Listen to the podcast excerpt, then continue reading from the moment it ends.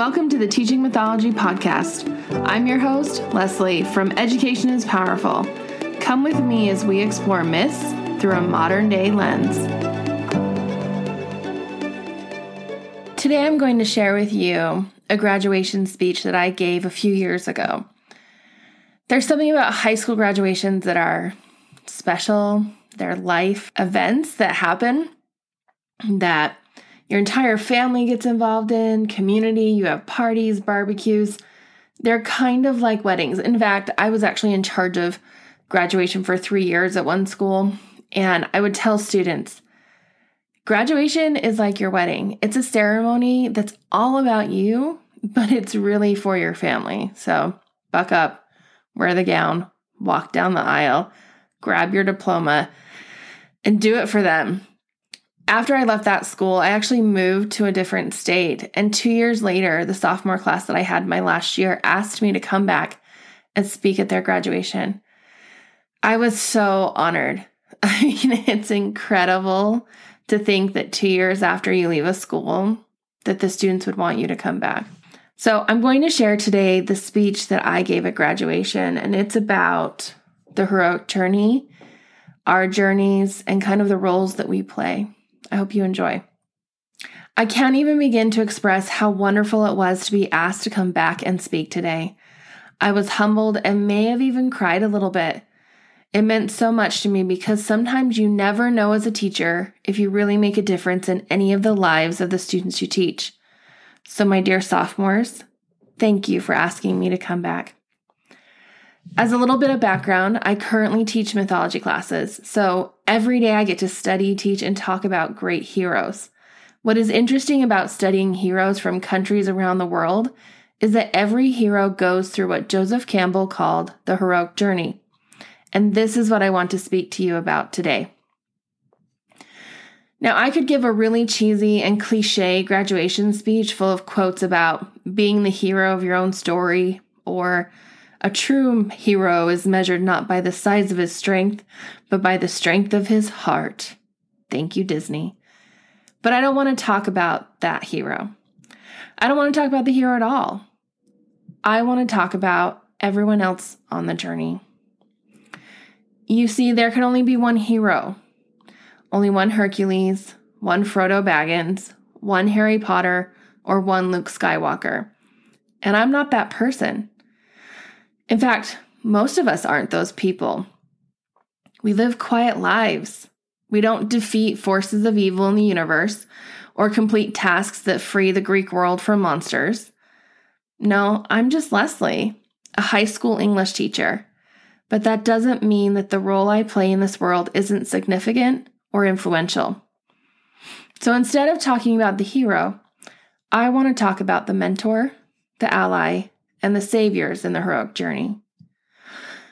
They have minor roles and are often forgotten. Yet, in my study of myths and the hero stories, I have decided over the years that these people play such important roles that they deserve to have a little time in the spotlight.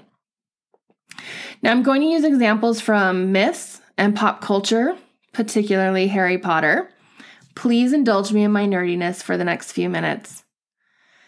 First, every hero meets his mentor before the beginning of the journey. This mentor is described as a wise man who gives the hero tools needed to accomplish the journey. Can you imagine Frodo without Gandalf, Luke Skywalker without Obi Wan Kenobi, or Harry Potter without Dumbledore? My dear graduates, look out into this audience. These have been your mentors. For the last 18 years, they have cared for you, taught you, worried about you, loved you, rejoiced with you, and are proud of you. But I'm not just talking about your parents, although they are the most important mentors in life you have. No, I'm also including your teachers, coaches, church leaders, the parents of your friends, and fellow classmates as mentors. They have helped you to get to this point. Look at how many people are here to support you. My question for you is what kind of mentor have you been? How have you helped your teammates, friends, and underclassmen? And how are you going to help others in the future? Next, we have allies, but with that also comes enemies. The thing about allies and enemies is that you don't always know right away if someone's your ally or your enemy. Professor Snape is the perfect example. The role of the ally is to be there for our hero. This is a sidekick, and we all know that every good hero needs a sidekick. Can you imagine Gilgamesh without Enkidu, King Arthur without Lancelot, or Batman without Robin? There will be times in all of our lives where we will need a friend, a true friend, one who has our best interests in mind, one who is willing to step out of the spotlight and help the hero shine. It takes a humble person to do this. Even the greatest of the Greek heroes, Hercules, needed an ally. After Hera caused a violent madness to come upon Hercules, he did the unthinkable. He killed his wife and children.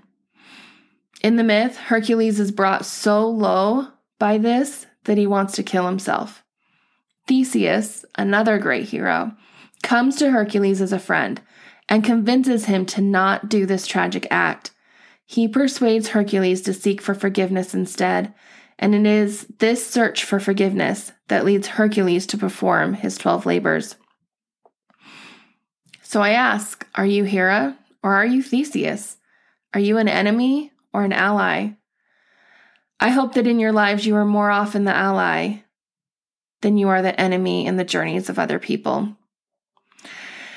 As the hero goes on his adventure, he is going to experience what is called the road of tri- trials. Hmm. As the hero goes on his adventure, he is going to experience what is called the road of trials. At the end of these trials, there is a moment where we think that the hero is not going to make it. The hero is about to die, and then they are saved. Usually, this is a person coming in to save our hero. This stage of the journey is called the rescue from without. I call this person the savior. They often risk their own lives to help the hero be successful. And as I have studied these stories, I have fallen in love with these rescuers. Even J.R.R. Tolkien considered Samwise Gamgee the true hero of the story of the Lord of the Rings, rather than Frodo. Without these people, our heroes would definitely fail in their quest. So I want to talk for a minute about Neville Longbottom. He is the one who ultimately saves Harry Potter from Voldemort, destroys the last Horcrux, and gives Harry the chance to finally defeat Voldemort. But Neville didn't start out as the leader of the rebellion against Voldemort at Hogwarts in the last book. No, Neville is more like us, and that is why I love him. He's the normal kid. There is nothing extraordinary about him. In fact, when we first meet Neville, he is clumsy, forgetful, awkward, teased mercilessly, and a bit of an outcast. But flash forward seven years, and he is the only one who stands up against Voldemort. When Hogwarts has been destroyed, Harry Potter is thought to be dead, and it seems as though all hope is lost. He embodies all good characteristics honor, fortitude, humility, self sacrifice, and courage. So, my dear graduates, my greatest wish for you in your future lives is that you can be the Neville Longbottom in someone else's story, that you can stand up for what is right and true, that you can rescue someone else, that you can be the savior in the life of someone who desperately needs it. So, maybe I'm not a hero. So, maybe we all live relatively normal and uneventful lives, and that's okay. No, it's more than okay. It is a gift. Whether you have thousands of followers on Instagram or none, whether you travel across the world or spend your entire life right here in the town you grew up in, or whether you make a million dollars or make just enough to support your family, you have more influence than you realize. I hope that in your life you can be allies to those around you, mentors to younger generations, and saviors to those in need. I know that you are exceptional people, not because of test scores, championships, or talents. No, you are exceptional because in the short two years that I lived here, I saw your kindness, your love, and support of each other. My life was blessed by knowing you, and I want you to bless the lives of everyone around you. You are beginning a great journey today. Go forth and conquer. Thanks for joining me today on Teaching Mythology. Don't forget to rate, review, and subscribe, and I'll see you next time.